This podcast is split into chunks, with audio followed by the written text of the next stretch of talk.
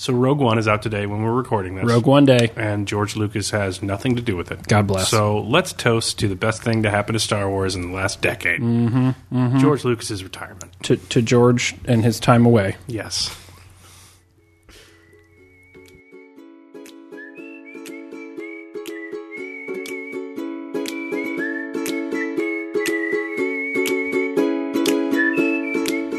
Hey, welcome back. Uh, this is episode four of the Mix Six. I'm Caleb. I'm Spencer.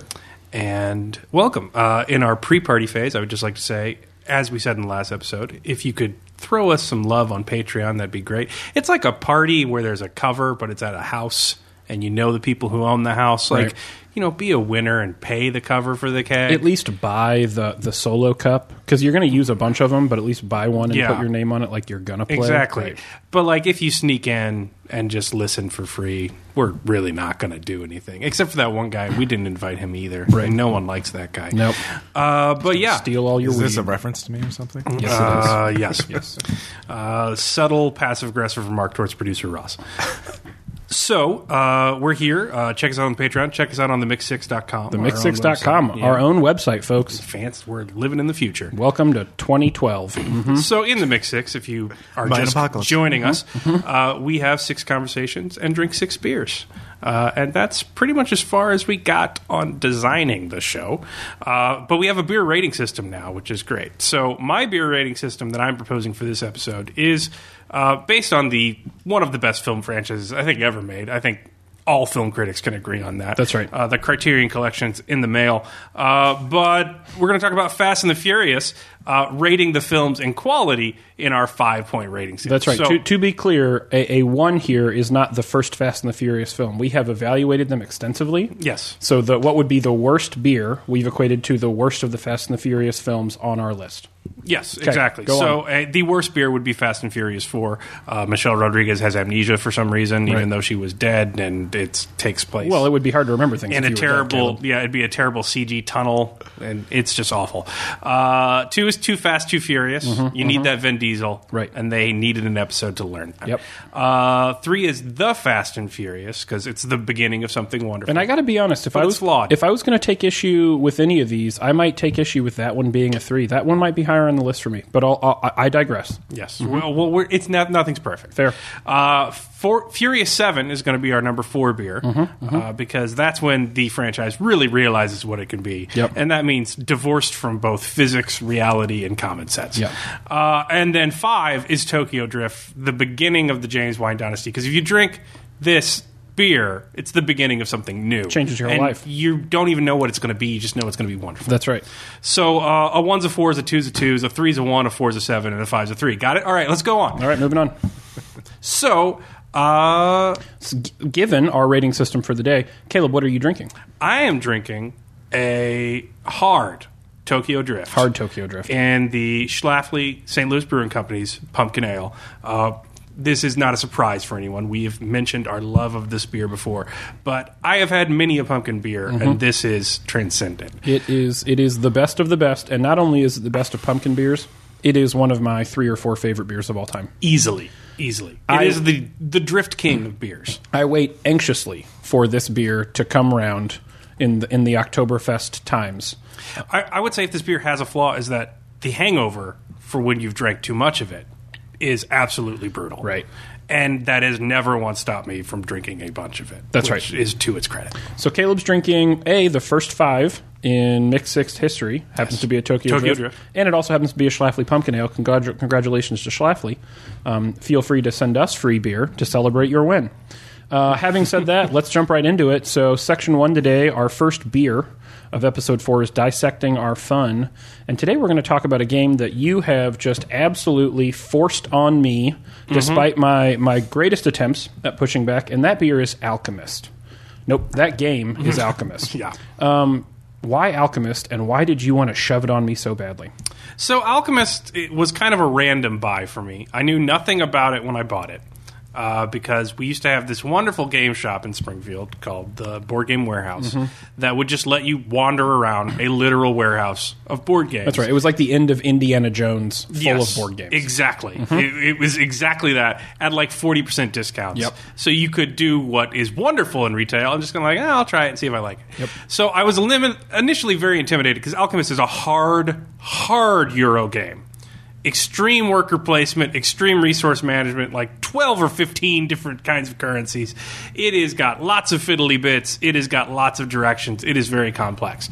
But what I absolutely love about it is that it keeps those fiddly complex bits exactly to the point where you're a board game person, you like some of that. Right. You're into some of that. But it keeps it from being to a level of where it's like campaign in North Africa where you're like measuring individual strands of spaghetti for your Italian troops in Egypt. Um, and it keeps it from doing that by taking all that back end stuff and throwing it into your phone in a mm-hmm. very simple app that is very cool and very easy to use. So do you want to kind of explain like the basic mechanic of how the phone's used? Yeah, so in Alchemy, kind of as a, as a 30,000 foot view, if you will, or Alchemist, the, the goal of the game is to put together random ingredients to create potions. Uh, and I feel like now we do a lot of things about potions. Now that I hear myself say that, and so like would I'm be two. right? Yeah, two two of four, right? Have we reviewed four games? I mean, if we're looking at everything a board game could be about, right. Two out of four is a lot for potion. Potions is high on Yeah, the list. 50%. Yeah. yeah. well, cheers to potions. okay? Statistical breakdown right here. uh, potion games on a potion podcast. Um, so the the premise of Alchemist is you're going to combine ingredients to create potions, and as you create potions, you're testing potions on graduate students. Uh, you're trying to see if potions can cure diseases. You're trying to sell these potions off to like wayward warriors who would like to use the potions for things. You're trying to publish. You're trying to about publish- the best way to mix potions. Science. It had some like like a trigger warning for me maybe a little bit because here I am as like a lapsed academic and I'm like oh my god you know and I'm so that's why I drink a lot. Um, yeah, absolutely. So the phone, what the phone does is as you're combining these potions, rather than having to like keep tabs on the math and the likelihood that these two things would run into each other and create a purple or a blue or a green or a red, the phone app just does it for you. So you can functionally throw on the phone. Here are the two ingredients I'm putting together in this combination. Snap a photo of it. Snap a photo of Got it image recognition for the cards. If for some reason you couldn't use your thumbs to actually enter the information, you could just take a photo of it, right? If you were a primate, right, pre obviously opposable thumbs, you understand what I'm saying here. You just get to take a picture of the damn thing and it will tell you what the combination is, it'll tell you what the solution is. Unbelievable. Uh, so these cards literally have randomized chemical symbols, Right. Uh, that have three variables. They have size. There's big molecules and little molecules. Yeah. There's three colors: uh, red, green, and blue. and then there's positive, negative charges. They have eight of those unique chemical symbols, but they're randomly scrambled each time you play the game. Right. So I have actually looked into, and to Alchemist credit, they give you the option of running the game without the phone and the fucking Herculean task Yeah. it takes to re-randomize those elements every time and figure out how they combine together. And you have to have a GM for it and all that kind of stuff. And it would make the game literally unplayable. I feel like that version of the game comes with cocaine. Yes. Like all of the cocaine just to get through it. yeah, there is a there is not no way I would ever play Maybe that. game. Adderall though. I mean, like I don't know, Ross. Yeah. You know, at some point it's just all You're going going to be there for 24 hours, so you need to like really Right. maintain your high. Yeah. uh, so anyway, it's it would be an unplayable game and an unenjoyable game. Whereas now it's one of the most cognitively engaging games I have ever played because once I get that thing telling me, all right, if I mix this, I make this, I get a positive green symbol. Mm-hmm. I am doing the sort of chemical math which you have to learn in the Right, game in do. my head to try and do these deductive reasoning things on this little piece of scratch paper they give you, and like. Sarah and I will play Alchemist, and I will just think about what I did right or did wrong Yeah. for for days after I'm done. Like I've never had a board game be that like other than like chess or something. I've never had a board game just keep me that engaged like when I'm just sitting around. Yeah, for me, the the the big tail on Alchemist. The reason I want to keep going back to it is that lingering effect. So you finally brought it over. You convinced Brandy and I to set aside like three hours. It's a thing. significant investment. And. I kept thinking, like, I don't, what, a, why three hours? And then we played it, and it took like all of three hours. Um, and if I remember correctly, to my wife's credit, I actually won the first game. no did? big deal. No big deal. Feels like a big deal. Because I screwed up one deduction and it just went collapsing from there. So that's what it was, right? So Brandy thought she'd won. I had some tokens that actually gave me additional points at the end of the game. Yeah. So I ended up beating her for like the next five days. She talked to me about the one wrong move that she made. Uh, to lose that game by you know functionally what ended up being two points I think at the end of the whole game. So we played again a couple weeks later. I ended up getting like third or fourth. Not a good day for me, and I found myself a week later wanting you to bring that game back over so I could make a minor correction in an otherwise two and a half hours worth of games game just to solve that problem. I've never had a game do that to me. Oh god! Like when we have snow days, Sarah and I will say, "Well, we're playing Alchemist today." Yeah. We just do two-person Alchemist games, and it's just a chess match. No matter what we're like, we're doing laundry, we're catching up on homework, uh, and we go back to Alchemist. We're like, "Oh god, Yeah. Is it a negative blue or a positive blue? I don't know. We're gonna have to roll the dice. Like it's and at the deduction game element in the midst of this worker placement resource management game, like it is as complex as I think I'm willing to go. But what is significant for me about Alchemist is that it is using technology in a way that doesn't negate a board game. Mm. It eases the complexity. It eases the complexity of the board game and makes the board game more engaging, which I'm absolutely love. I, it doesn't make the game a video game in any way, shape, or form. Right. But it helps me make the game that much more engaging and intellectually uh, stimulating. Yeah, let me put it another way. If the, the phone app didn't exist, uh, it would be too much. So, in terms of complexity, Alchemist is at the, the brim of the cup. Without the app, it is a cup runneth over. With the app, it is at the perfect point where I get frustrated, but in as much as I want to play harder regarding its complexity. Exactly. Uh, w- without the app, I think I would just I'd, I'd flip the damn thing over and, and burn it. I would just set it on Yes. fire. And uh, so, if games are going to technologically evolve, Right. Alchemist is the keystone touchstone of how to do that. And I will say that of all the games we've recommended and played and reviewed so far, it's the most difficult. It's got the highest learning curve. Yes. Uh, and there's no long term campaign payoff like in a Mice and Mystics. Yes. For you RPG savvy folks who are looking for, I'm going to put time in, I want to see the reward of that time. It is a one shot that might leave you lingering for days on how badly you screwed up one you insignificant desperately thing in a replay that one-shot, one shot. And you want to go back to it. yeah, I couldn't recommend it highly. Speaking of going back to it, I'm going to go to the fridge. We'll be right back.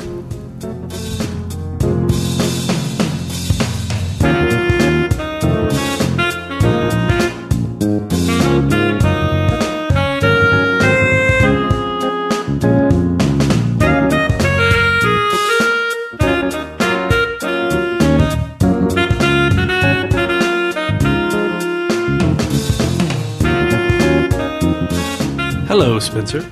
Oh, hey. What are you drinking today? So, a couple of weeks ago, I reviewed a Mother's Brewing Company out of Springfield, Missouri. Backyard beer. I, I reviewed their grapefruit wheat. I think I gave it a reasonable rating. Today, I'm drinking another one of those backyard beers, and it's their tart peach. And I've got to say, I probably prefer this one to the grapefruit wheat. This tart peach Really? is appropriately tart. It does have a nice peachiness to it. Um, I want to give this a Furious 7. This is a hard four for me. Uh, I can drink this beer all day, every day. Feels good outside, feels good inside. Mostly it feels good inside me. Okay? nice. Um, what are we talking about? Today, we're going to talk about an armchair director. Uh, something I've been thinking about. Uh, so the way you phrased it was uh, top three movies ruined by memories, Right. Um, and I'm okay with phrasing it that way, but I, I will start by saying by ruined, I mean corrupted in the way that I'm not experienced the film on any way, shape, or form based on the merits of the film. Right. And it could be either way. It could be a positive association for something that's shit. Okay. Uh, but it's just regarding something that happened in my life while I was watching that movie at a certain time that has made it about that memory and not like, is it a good movie? No, I hear you. So I Yeah, can yeah. no longer even pretend to be objective. Right. about it. So so now we're not talking about the movie anymore. It's Yeah. really it's really like top three memories that also happen to have movies in them. yeah, which I'm fine with. Right, absolutely. Uh, I love this idea, and when you brought it up, uh, I really had to kind of rack my brain uh, and figure out what movies I like, and then am I thinking about the movie or am I thinking about a moment? And alternatively, what movies do I absolutely hate? And do I hate them because they were terrible, looking at you, Batman vs. Superman, or do I hate them because they happened around a thing? Uh, so I'm really excited to talk about this. I, I'm going to let you kick this off. All right, uh, I'll go with my most obvious one. Uh, well, most obvious for me, memory wise, least obvious film wise. Queen of the Damned. Wow. were you were you like really Go hurt by the Aaliyah thing? No, uh, I had my first kiss in the film Wow. version of Queen of the Damned. Producer Ross, can we get some slow jams during this segment? So uh, that movie is terrible. It is It's not good. it's bad Anne Rice. It's like bad early Stephenie Meyer, it's like their transitional phase of like 90s sexy vampire Right. into early 2000s sexy vampire. Holy and shit, it yeah. and it manages to suck on every level Pun intended. of both. Yes. Um, Lestat gets really into like house music. Yeah. It's oh, it is repugnant. And then Aaliyah died, and that's how the world will remember her. That's right. Which is just blasphemous. I, Awful. I, It's very sad. It's very very Awful. sad. So um, Because she should be remembered for the song on the Doctor Dolittle soundtrack. yes, Right. You remember that? Yeah. that noble legacy. Right. Uh, but uh, that movie's ruined for me because I will forever associate it with like that weird, awkward time in my life and subsequent events that occurred thereafter, uh, which is more thought than that movie deserves from literally anyone ever. Do you think the girl in question also remembers the awkwardness of that time? I assure you, she does not. Okay. Do you think she enjoyed the moment? Uh, I'm also. I'll, this is more of a gamble, Right. Yeah. but I feel like it's a safe bet to put it all on. She did not. Okay. Were there were Uh, there subsequent Queen of the Damned moments with her? There were not. Oh, okay. All right. Totally fair. Uh, and and for the sake of you know you not getting too depressed, I'm going to move uh, to my my third on this list. Um, I think The Usual Suspects is one of the great films of our time. I absolutely love it. Uh, for as much shit as I have given and will continue to give Bryan Singer on this podcast, The Usual Suspects is exempt from all of it. Didn't throw one piano into anybody on that one. No babies throwing pianos, uh, except for the first time I tried to show my now wife the usual suspects was after a dinner date at Zio's. Probably shouldn't say this on air. Sorry, Z- I mean Mio's. Got it. Got him and call the lawyers. And um, I got such bad food poisoning uh, from Mio's that day that I threw up so much I had to be taken to the hospital for a torn esophagus. I only learned this after 13 hours of vomiting, and then blood started coming out. I'm sorry I'm laughing because I, I feel bad It for you. It doesn't look like you're but a- sorry. A, torn esophagus sounds Right. like a made up, Yeah. Like a made up side effect to a nasty drug. It didn't feel very report. made up after a while. Uh, so, so he, he, that was in like 2006. I want to say like maybe early 2007. I did not watch The Usual Suspects again until probably three months ago when I convinced Brandy that it really was worth finishing. Here's the worst part: she didn't even finish the movie because she was bored and fell asleep. so I ended up watching the whole thing largely by myself, only to then kind of roll over and say, "I don't feel very well," and then 13 hours later, uh, Jolie Joel good old Joel McLeod ended up driving me to the hospital because torn esophagus. Yeah. So that's three. for me. Nausea is one of those emotions that can be hooked into something forever. Man, I still really can't do orange juice after one bad screwdriver night. I heard. Yeah. What's number two Um, for you? Number two for me is gonna be uh, Cloverfield. Whoa, still haven't seen it by the way. Uh, it's a great theme park ride. I mean, Oh, okay, I cool. mean, that's that's kind of how I'm in for that. I mean, and I don't dislike the film Cloverfield, but I learned my grandmother died Oh. as I watched it the second time. And I was not sober enough to remember the first time I watched it, so let's just call it the first time I watched it.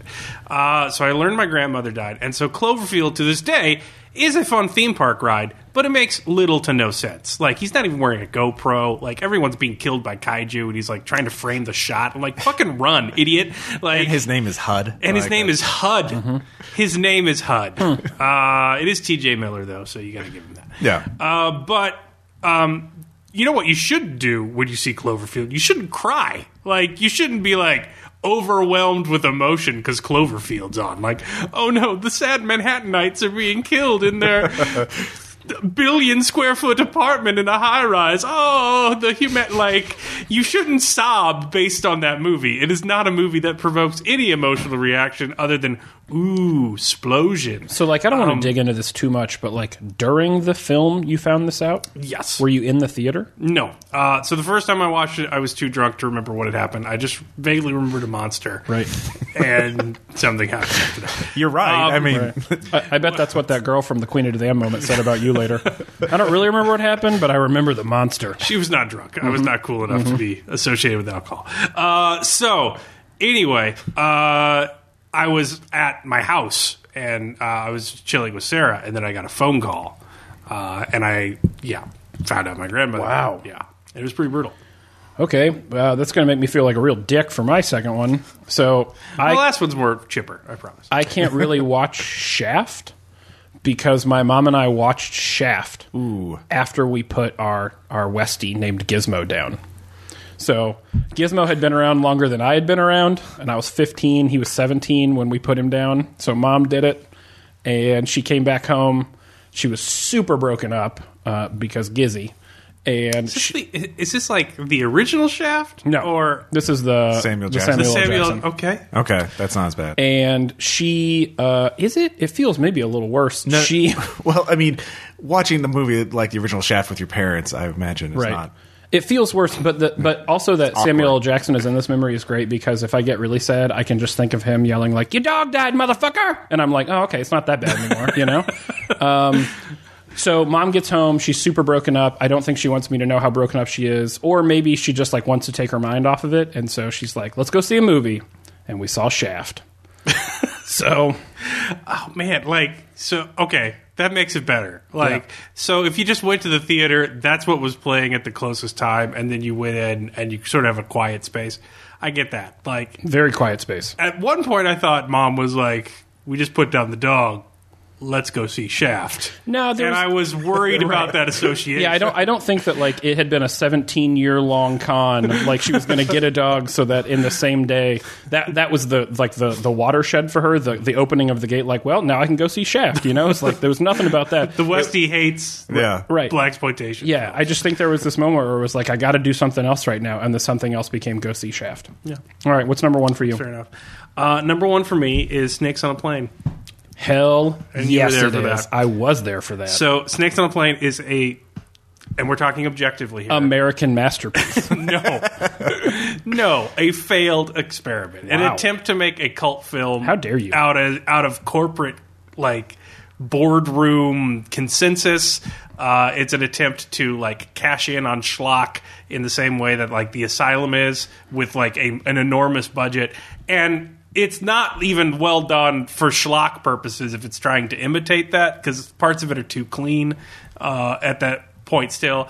I will still drop literally everything. Absolutely. literally everything I have going on if Snakes on a Plane is on for the sheer memories of the goddamn spectacle we put into going to see it. I have never worked harder for anything than being a part of the costumes that not even I, but others in the group adorned to go see snakes on a plane. We covered ourselves in rubber toy snakes Right. all over our bodies. Uh, we had a friend dress up as a plane. Uh, a full-on plane. Now he, here's here's a here's a totally insensitive and totally random, topical yet. Uh, We're not going to name the friend because he might want to remain employed. Snakes on a Plane opened the same night as I believe United 93. yep. And so said friend decided to dress up as a plane to go see Snakes on a Plane, walking into a theater of people going to see United 93. You want to talk about some dirty ass looks, man. Uh huh. Yeah. It got worse as we were walking to the theater, and he then banked into the theater of United 93. Yeah. The the looks that were originally, oh, maybe they just didn't realize, quickly became, oh, no, fuck those Right, guys. And we deserve that. Absolutely. Um, but the theater itself, never have I felt such camaraderie. It with was strangers. our Rocky Horror Picture Show. Yes. Pe- people had their shirts off. They were waving them around their heads as I- people were getting bit I by was snakes. screaming at the screen. Like I lost it was carnival in there is Yeah, what people it was. were running up and down the aisles. Yes. It was just a transcendent moment in like my development as a human. Yep. And I owe that all to Snakes on a Plane, which is not a great movie, but I love. I just adore it. Usually when I hear people talking in a theater, I want to murder them. Don't go to a theater to talk, except in Snakes on a Plane. Everyone was screaming at, at, at the screen, and I, I've never been more proud to be an American, if I'm being completely Go to honest. that theater to talk and talk about how much you love each other. That's right.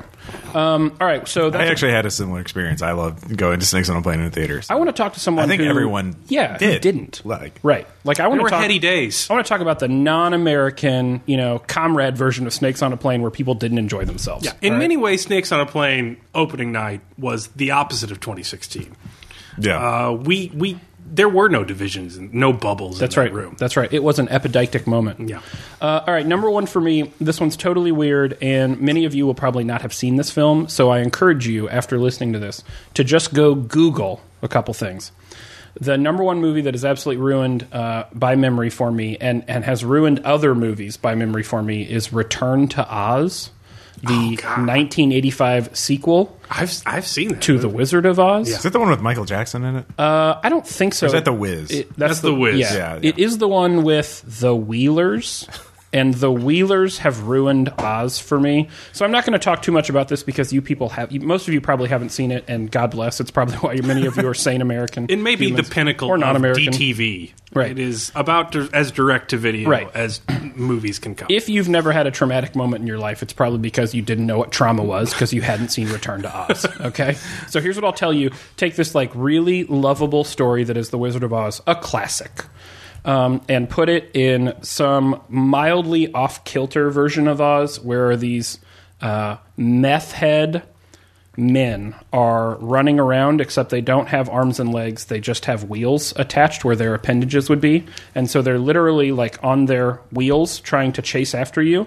And, and it looks like they're just trying to steal your purse and whatever narcotics you have on you. Like they've got red around their eyes. It looks like they haven't. No, they're real fucked teeth. up Yeah, they're real fucked up. it's looking. very much like we took a bunch of acid and went to go see The Lion King on Broadway. Yeah, that's right. like, That's right. What the fuck are those gazelles doing? Right, right. Like, like uh, like I did all the meth and then I found four roller skates and I was like, wonder how long I could walk around like this. And then I saw a girl and a dog and I was like, Dorothy, and so I just started wheeling after her.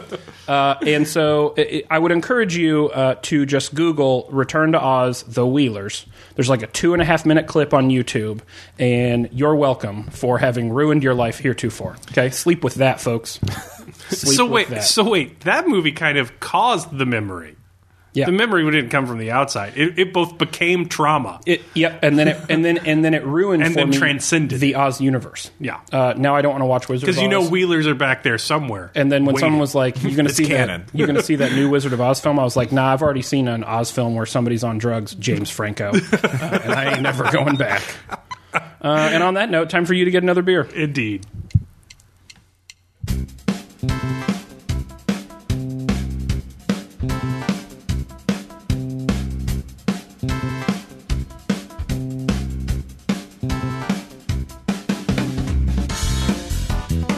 Mr. Stokes, what's that beer? I am drinking Blue Moon's Cocoa Brown Ale.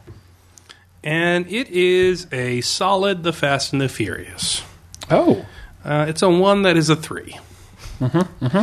Which, um, if I'm talking about Blue Moon, is pretty much the entire line. There's nothing objectionable about it, nor is it particularly interesting. Blue Moon is one of those beers that uh, it was for me like a transitional beer out of Boulevard. Like I didn't want to drink Boulevard Wheat all the time, so I started drinking Blue Moon because it was functionally the same beer, but I could put an orange in it rather than a lemon, so it felt different. Having said that, at this point in my life, I only order it in pitchers, and that's a quantity over quality thing. Yeah, it's an excellent stepping stone beer from out of your college days of trying to kill your liver, Right. and into the era of being pretentious about trying to kill your liver. that's right. That's right. Uh, but yeah, I, I've having gone to the Blue Moon tasting room in Denver. Um, thank you, Justin. It was a lovely trip. Uh, the it's just the it's a bland, concreteless bunker. Like it's just raw concrete and like circular concrete shapes. And it was oh god, it was just the the blandest, vaguest room I've ever been in, and serving like the beige of beers. That's right. Uh, it was it was the their- vanilla of beer. Yes, quite literally in this case, uh, or in this cocoa. Uh, so yeah, What are we talking about? Actually, actually, let me tell you, for all of you longtime four episode mixed six listeners, we're introducing a new topic right now. We are two new topics today, actually, and this is the first of the two. Um, today, we're going to talk a little bit about literature in a segment we call "Getting Lit." Urature. Get it? It's a pun, folks. That- it'll, yeah, it'll look it's a better in joke. the show notes because then you'll see the urature and parents behind getting lit. yeah. You guys are reading this in transcripts, right? Right, right. You'll get it later. Yeah, no, I, I'll get right on that. producer Ross will solve this problem. So, um, you know, I think we, we talked last time. We're all bibliophiles. We all like to read, uh, but you wanted to talk about something maybe a little more nichey in terms of literature today, uh, and that was not just a return to some science fiction classic, Asimov, but rather the evolution of, or what you're calling the return of, Asimovian sci-fi. All right. So uh, I think the high Asimov uh, school of sci-fi is sort of making a return. And one thing I will say is that I'm going to be a petty nerd and draw a genre distinction because I don't think Asimov being described as hard sci-fi, meaning science fiction, which takes the science seriously rather than just having laser guns. Uh, I don't think that's a useful distinction because I think Asimov is somewhat separate because like you can have a lot of transhumanist stuff Right. that is very you know hard sci-fi. It's very focused on actual theoretical prototypes. Right. Um, and then when you take that and take it into the, like this entire theoretical sociological economic system, that's when you're going into high Asimov. it's a philosophy book disguised as fiction. Yeah, It's- and that's it's a moving thought experiment. Right, that's the distinction for me. So, uh, for you know, for our listeners who may not be big sci-fi folks, uh, might prefer their literature in other forms. Uh, you know, Asimov is at the heart of science fiction for the the robot trilogy, which is kind of the beginning of the the uber intelligent robot that is both assistant to and semi threat to human. Uh, focused on a little bit of the science of that, a little bit also of the locked room problem is kind of at the Asimov's core. So if you've seen I, Robot, for example, it is an extrapolation of Asimov. Uh, and then probably better known in science fiction circles for the Foundation series, uh, which is kind of at, at the heart of, may be the heart of science fiction literature over the last 5,000 years. Yeah. So, talk a little bit about what it looks like to you then to now have uh, th- these new authors, these new texts that are really taking that Asimovian spirit and pushing it even farther. Well, for my money, I think it's coming out of China. Uh, or at least Chinese Americans. So um, the the book I am currently obsessed with, or the book series, is begins with the three body problem, and I'm going to butcher butcher the Mandarin. Here we but go. I'm going to try my best. Uh, by Liu Cixin, uh, which is going to be on your English translated checks. Uh, C I X I N space L I U. Uh, so uh, Liu Cixin uh, writes the Three Body Problem, and it is a brilliant sci-fi novel, um, and it actually takes some grit at the beginning of it. It begins during the Maoist purges. Uh, it begins in the 1960s because it is very much about uh, overall. It's about an alien invasion. No spoilers. You read it on the back of the book. Um, it's about an alien invasion, but it's an alien invasion that moves at speeds where there is no such thing as faster than light travel. So it is an alien invasion that takes place over the course of generations and decades and long spans of time. So it it's just sort of had this like uh, Crichton level of like multiple perspective disaster fiction going on with it, but it's hopping through all these various points in like Chinese history and it is also you know talking about these sort of alien issues. So the first book just sort of has some sort of grid on it. And i think that's why it's popular even though it's presenting like these very complex quantum mechanics issues uh, these very complex physics issues these these discussions about stuff like that. But i'm now into the dark forest the second book and it's just left that dirt behind. And now characters are mouthpieces that just spout philosophical concepts. And I kind of love it because the thing is, reading this Chinese literature, and I'm not versed in it, I'm clearly not versed with it. There were some aspects of storytelling in the first book that I found off putting. Like, for instance, the main character only becomes the main character because his best friend has an obsession with a girl that killed herself and her grandmother needs taking care of. And that's how he but that's how he enters the plot. How not banal. Yeah. Uh, and it's just like why there's like four characters in that string you could just cut out because Right. they're utterly useless to the plot. And I didn't really understand like the sort of, you know, storytelling conventions on that or family dynamics and things like that. But by this point, it's not alienating to me anymore because he's not even attempting it. It is just full blown like the the Dark Forest starts off with like a discussion of like what are the axioms of cosmic sociology. That's the first chapter. like that's the opening salvo of like they're standing at a grave. What is are the axioms of a theoretical framework for cosmic sociology? Wow. So have you? Uh, so here's one of the things I know about myself. I get really into books for like bursts, right? It's a little boomer bust for me. So I read bursts in cycles. Yeah. There, I'll go six weeks where I'll read like a book every two days, and then I'll take three or four weeks, or like you know somewhere in your early twenties, maybe like six years, and I won't touch a book for a while. And one of the things that I've learned that turns me off of a book is the uh, level of ether, effort with which I have to approach reading the thing after a time. Like for example, I've tried to read Foucault's Pendulum eleven times, and I've never made it past the third page. House Uh, of Leaves was like that for me. I- so you haven't even bothered trying, right? yeah. And I will say, like Asimov, not particularly hard lifting. Uh, he does have a sort of fantastic. That's what I'm getting at. He does have a sort of fantastic ability to sort of dumb down these extremely complex concepts, or at least space them out to the point where you find him sort of compelling. You have an element of suspense and learning the next part of the idea, Right. Uh, which is basically just scaffolding from an educational framework. And uh, it does, and he's not alone. Like uh, Arrival, fantastic film that just came out. You should Sure. see it. Uh, it's based on the story of your life by Ted Chiang. I think I'm saying it right. And that movie has some extremely complex linguistic information that I didn't learn till graduate school.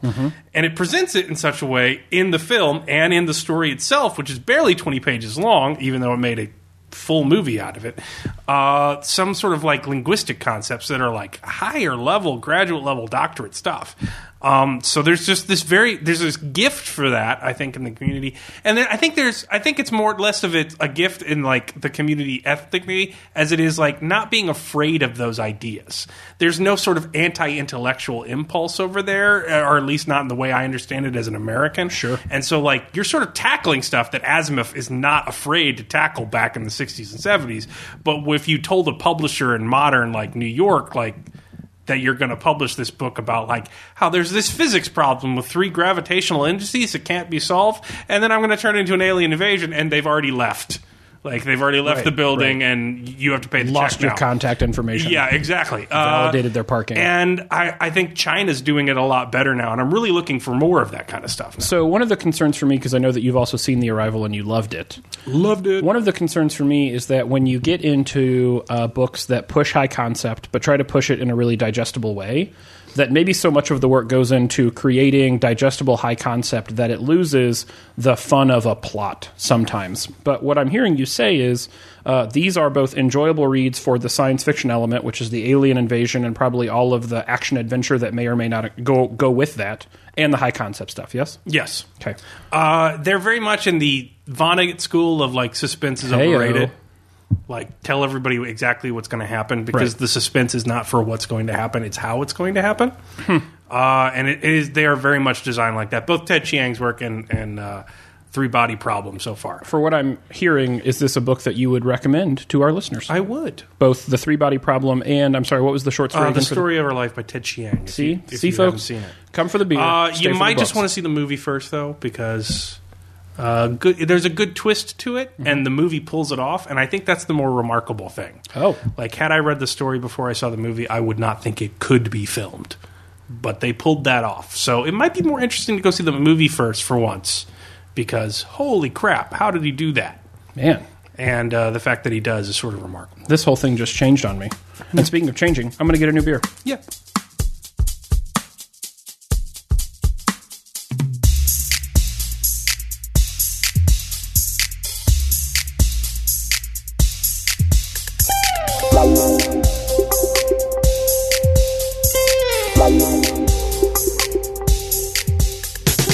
Smith, what are you drinking? All right, it's a new one for me. It's the Sudwerk Brewing Co.'s out of Davis, California, Farmers Market Citrus Gose Lager. As you know, I think I've mentioned it a number of times now. I've been trying all of the sours, tarts, goses that I can get my hands on.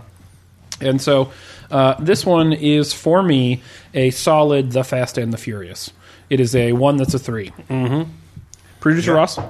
Um, you know, I did want to say something about the rating system, and I think Caleb was very clever with it in that you know four is the worst, right? You know, it's really low.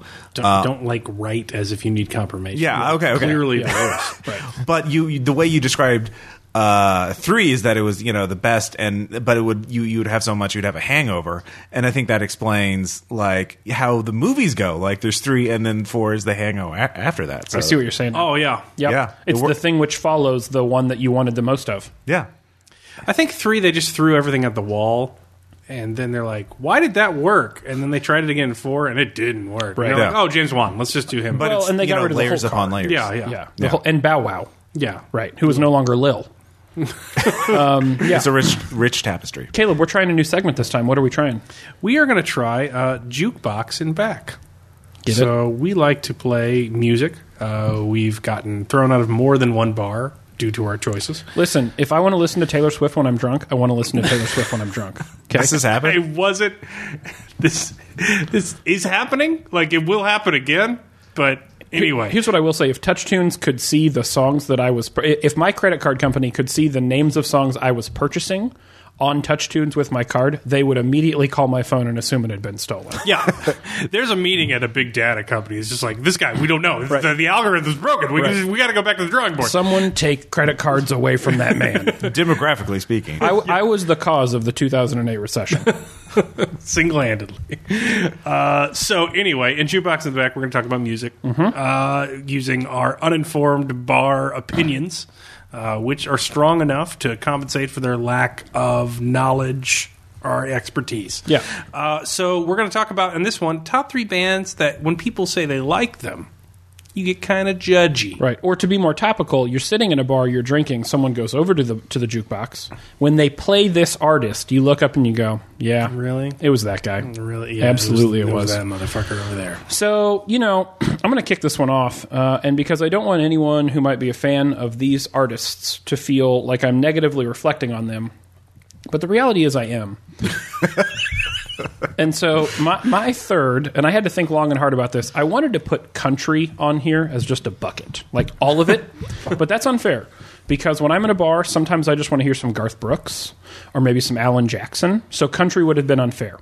However, if I had to think of what it is about country that I'm not really crazy about, and if you happened to be about that, what song or artist do I think you would play? I think you would play something by Toby Keith. Yeah. And so I've decided that Toby Keith is for me one of those things that when you tell me you like it or you play it in a bar, I turn my head a little bit and try to make my face not look so gross. I am not into music so much as I am into fervent nationalism. Yes. Yeah. Absolutely. That's what a Toby Keith selection says. I feel like if you tell me you like Toby Keith, it's the last thing you do before you show me your nine millimeter and ask to meet me in the parking lot.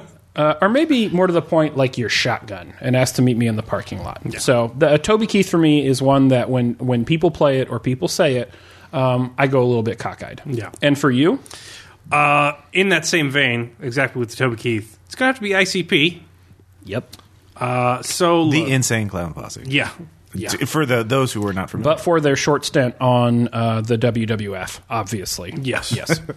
And, you know, their fascination with magnets. Because, you know, how do those miracles. kooky How magnets work? that work?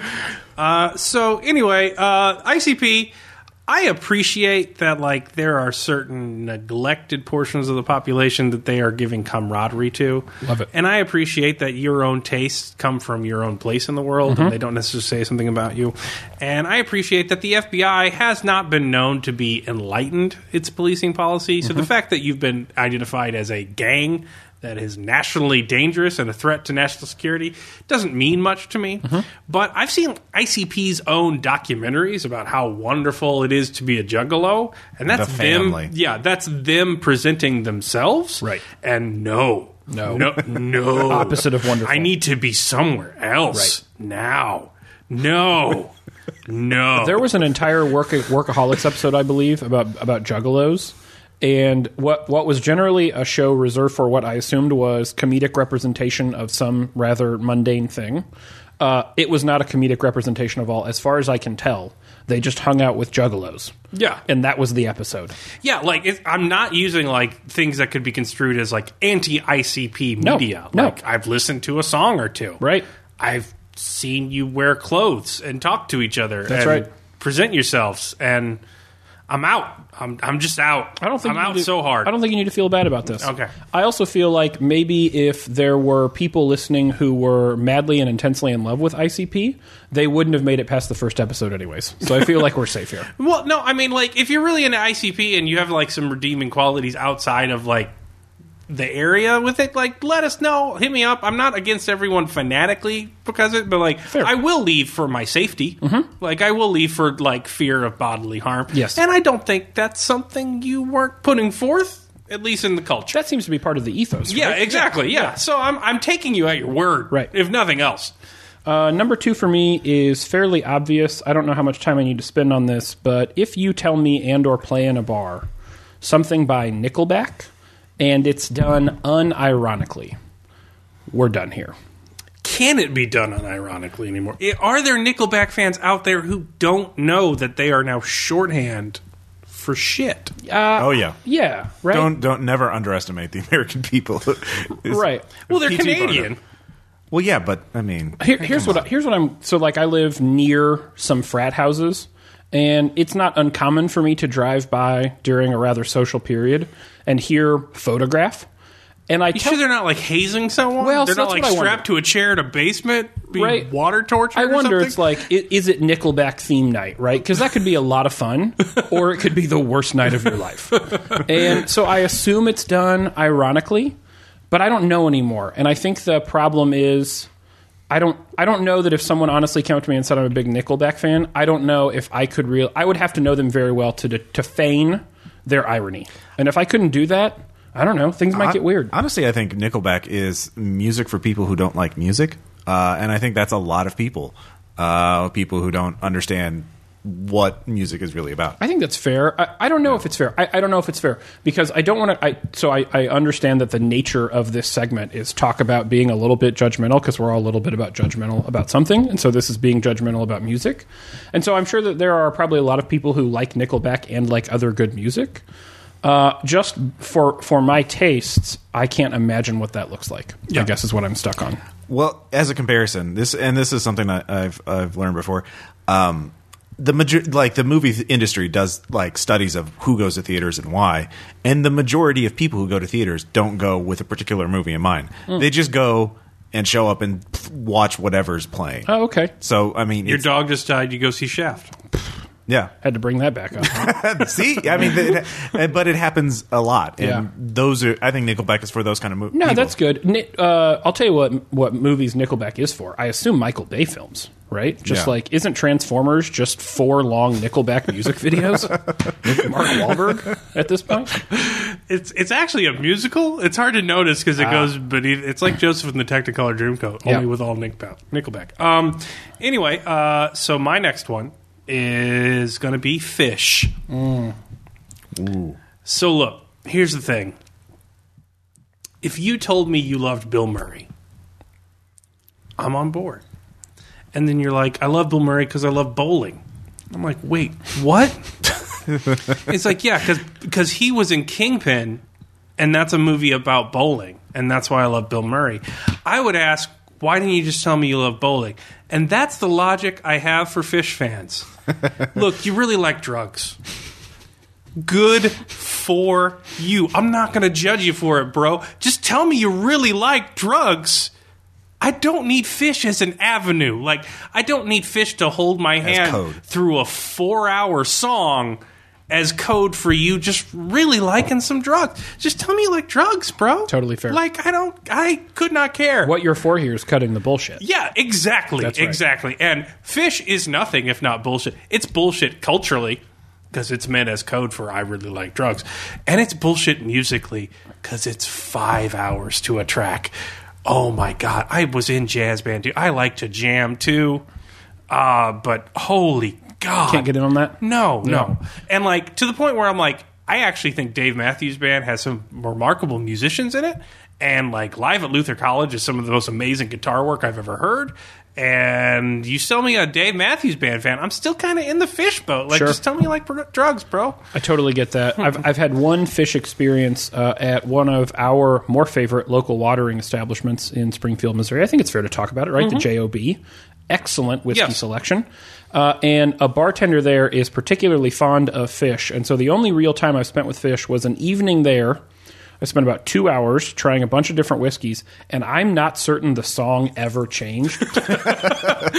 but I do know that by minute 30, uh, I almost gave up the whiskey experiment uh, because I couldn't do it anymore. And you know what, bartender? We knew you were into drugs already. That's right. Nothing was communicated through your choice. You were functionally holding a joint while serving me whiskey. yes. All right, number one for me, probably controversial. I don't care because I feel how I feel.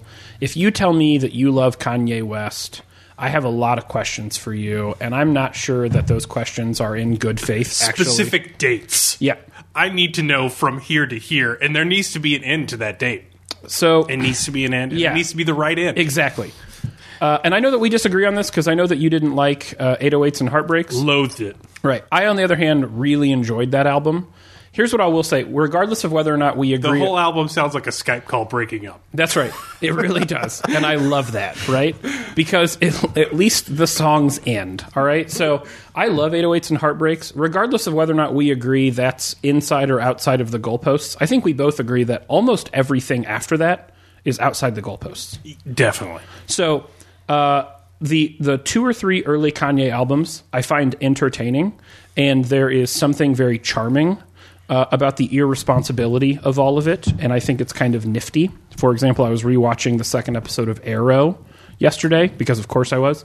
and uh, have I talked about how much I liked Arrow yet? Okay, cool. Only every episode so far. All right, great. Four for four. Yeah, arrow and potions, folks. Uh, um, and what struck me uh, is there's this line in Arrow uh, where Oliver's mother says to him, "You know, five years ago, your immaturity was kind of charming, and it's no longer charming." And I think that wherever we've landed on Kanye is no longer charming. And I don't want to I don't want to paint with a broad brush here, but I've only got a broad brush. So at this point, the people that I know who really adore and intensely love Kanye also want to talk to me about politics in the same vein. And I don't think we have to, need to, want to, or get to do that anymore. Uh, I'm done talking about Kanye. And I'm done talking about Kanye as a social icon. I'm done talking about Kanye as a social pariah. If you like Kanye, that's cool. Let's not lie. What you really liked was College Dropout. just be honest about that. Yes. Because everything after that just got weird. So it's Kanye for me. And it's number one on that list. Fair enough. Time for, get, for you to get a new beer.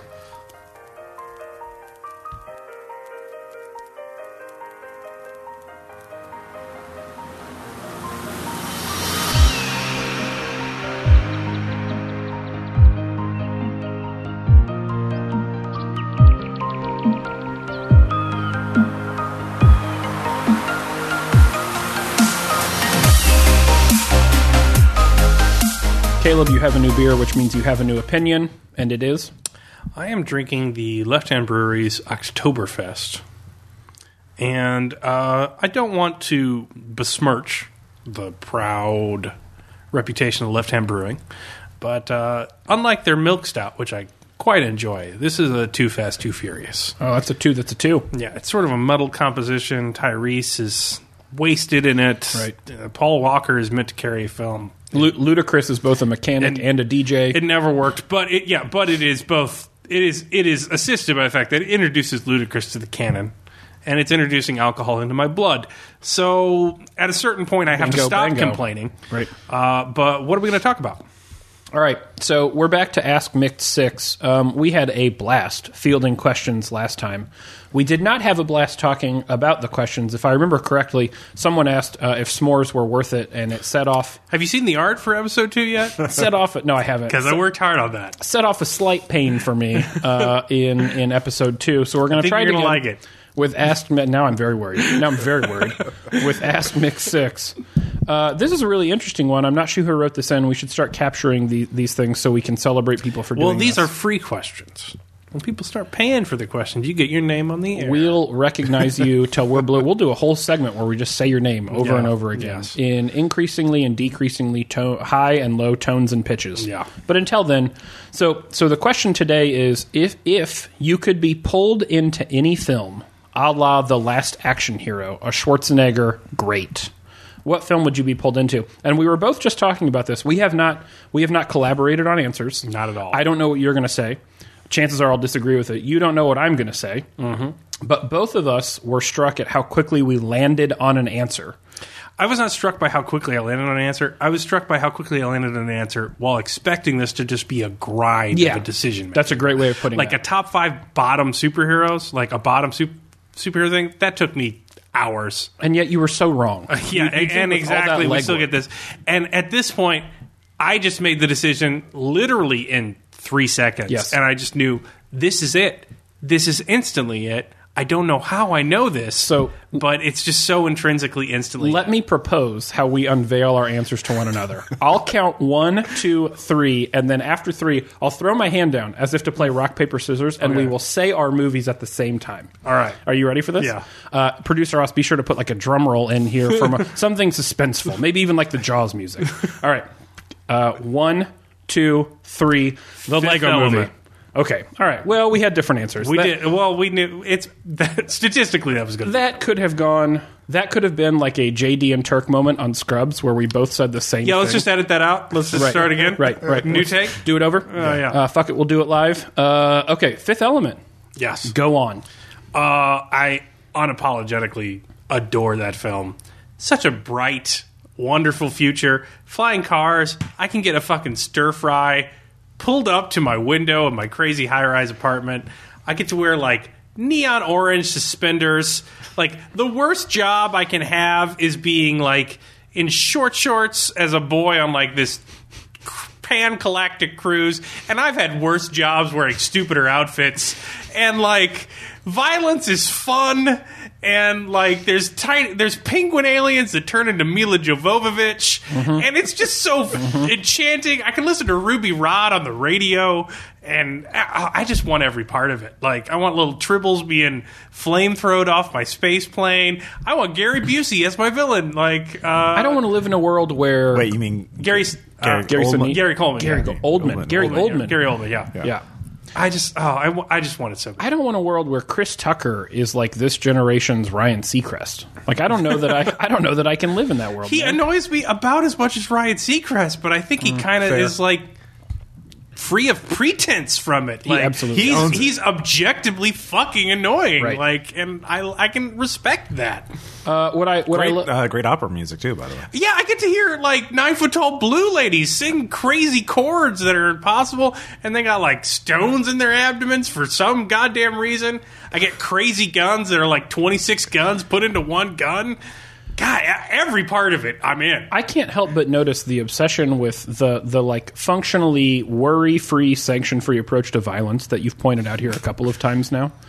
As as The were, comparison was literally the last action hero. Yes. like Yeah. that's that's your critique of me. Okay, like fair. following the prompt. fair. Okay, Uh, so so so my response is like less violent, but could be as if not more violent. So the Lego Movie for me was like the obvious answer, and it wasn't one of those things where I started running through films in my head, but as if to meditate, I cleared my mind and said, if there was any one movie I could live in, what would it be? And uh, as as an owl in the Harry Potter world, it just landed on me. There was the answer, and it was the Lego Movie. Two two reasons I think why.